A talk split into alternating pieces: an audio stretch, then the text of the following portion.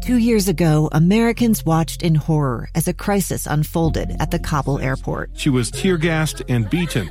Images of thousands desperate to escape Taliban oppression filled our news feeds. More than 80,000 Afghans made it to America. But the story didn't end there. It was very cold. There was no power, no heat. Who would help our newest neighbors?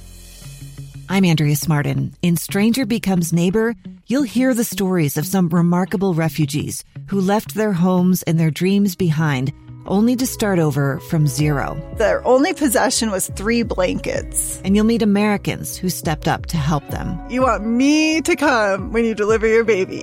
What can one person do in the face of an international disaster decades in the making? That's Stranger Becomes Neighbor. Find us at kslpodcast.com, follow us on Apple Podcasts, or anywhere else you listen. Inside Sources. You know, sometimes it's easy to forget just how big the United States of America is and, and how diverse it is in so many ways. We have to remember how different the country looks from coast to coast, and especially all those places in between. Uh, the people, the customs, the way of life are, are really different everywhere you look, everywhere you go in this country. And we have to come back to that. I think, especially in our politics, we become these sweeping generalities in terms of what quote voters want. Uh, and we have to recognize that voters uh, are not a monolithic group. And it's interesting. Political parties uh, struggle with that uh, often. And a really interesting conversation. One member of the Democratic Party in the United States Senate wants to change how Democrats are communicating with rural voters. And it's from Montana Democratic Senator Jon Tester, uh, who is just a big, tough farmer. Uh, when he walks into a room, you know he's there just because his presence. He he is big, uh, but he is also quick to smile. He looks pretty tough and surly on the outside, but uh, he has a great sense of humor as well. And he had some just some really interesting thoughts on why the Democratic Party should not write off that part of America, the rural voters, and how actually the Democratic Party could make a play for some of those voters, and how that might change uh, Democrats' map and, and electoral fortunes in the future. And of course, we can also look at that, how it plays right here in the state of Utah. And so I want to start with this interview with Jon Tester. This was on CNN, uh, the Axe Files with David Axelrod, uh, podcast there. Uh, and they were having this conversation about rural voters. So Jon Tester uh, laid out the case that he thinks national Democrats need to keep the majority in Congress. And the way to do that uh, is to not just keep beating the same drum, but to realize there are people in rural rural America that just might buy in to what they're selling.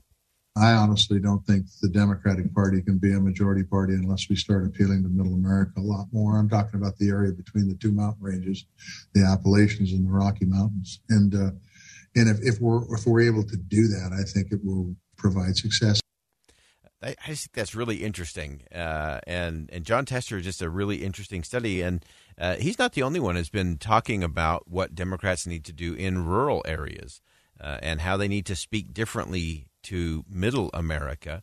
Uh, I'm one of those who believes that the vast majority of the country falls between the center right and the center left.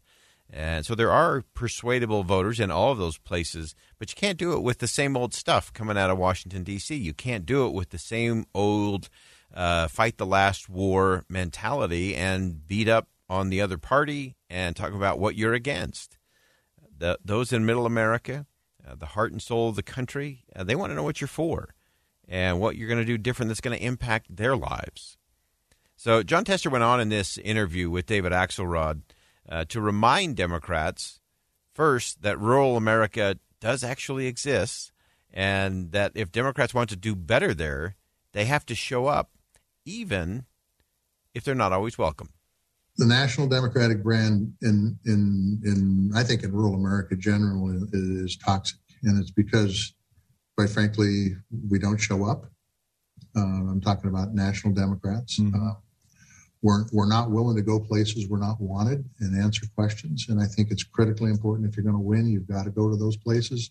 As miserable as it might be, you still go you still contact the people and you still let people know that you're a human being and you have a, a, a view for this, a vision for this country. I love that. I think Jon Tester, again, Democrat, uh, is talking the language that really all politicians should actually buy into, whether they're Democrats or Republicans or anywhere in between. I love this whole idea and have, have thought that politicians of both extremes have missed out on this for years because they you have to be willing you have to be willing to go where you're not necessarily welcomed with open arms. If if all that Republicans do is preach to the choir of those uh, that are already converted, if Democrats only go where they're going to be swooned over uh, and applauded, guess what, folks? That that may feel good, uh, but that is not leadership. I, I love how Jon Tester said, look, we have to be willing to show up, to go to places where we're not necessarily going to be welcomed with open arms, and we have to be willing to answer questions. And, and I love how he concluded. They said, as miserable as that might be, you still go so that people know you're human and that you have a vision for the country. It is very hard for someone to demonize you if they've looked you right in the eye, if you've had a real conversation, if you've answered a real question. It's also harder for them to demonize or dismiss if you've actually laid out a vision for the country of what you're for. Finally, Jon Tester said that uh, when we, we look at Congress, uh, looking back uh, over a decade uh, when it was a little easier to be a moderate in either party, uh, that that's something that we should really be thinking about uh, in our politics. Is that if it's no longer a possibility to be anything but extreme, that's not good for the republic. What it was right like then is there were far more moderates here.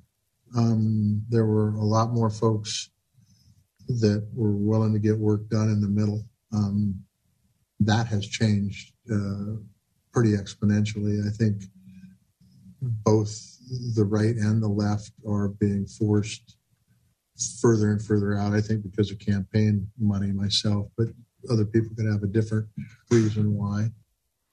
So that's again Montana Democratic Senator Jon Tester, and I have to say there wasn't anything in there that I disagreed with at all. Uh, and of course, he was talking to his party, to the Democratic Party, that they needed to show up in those rural areas, be willing to take questions, tough questions, be willing to go where you're not welcome. Uh, and if you look at those who have really led in this country, uh, those who have had impact in terms of social movements or political movements or opportunities, it is those that are always willing to go where they're not necessarily going to be welcome. And one of the things that happens, and I've seen this over and over and over again, is when someone goes where they're not necessarily welcome with open arms, there's always a surprise moment. Uh, I've seen national figures go into places where they were a little nervous to go in, uh, and they shared a vision and because they shared a vision, there there was surprise, uh, and, and that's good. That's good for the country. And so I, I applaud Jon Tester for one calling out his own party on what he thinks they're missing in terms of rural America. He thinks there are there are opportunities, and went so far as to say if the Democratic Party wants to be a majority party, they have to start appealing to middle America and not just talking to the coasts and the Northeast and the elites, uh, but they have to talk to the American people. Uh, similarly, the Republican Party has got to have a different kind of conversation with a whole host of different groups around the country. But too often it's too easy to stick with what we know in terms of the politics. Let's start having different kinds of conversations with the American people That'll change our politics. It'll change the direction of the country. Stay with us. More to come. It's the story of an American held in a dark Venezuelan prison. Then all of a sudden, they all kind of lined up. They pointed their guns at me. And this is the point where I thought, I'm going to die today. I'm Becky Bruce.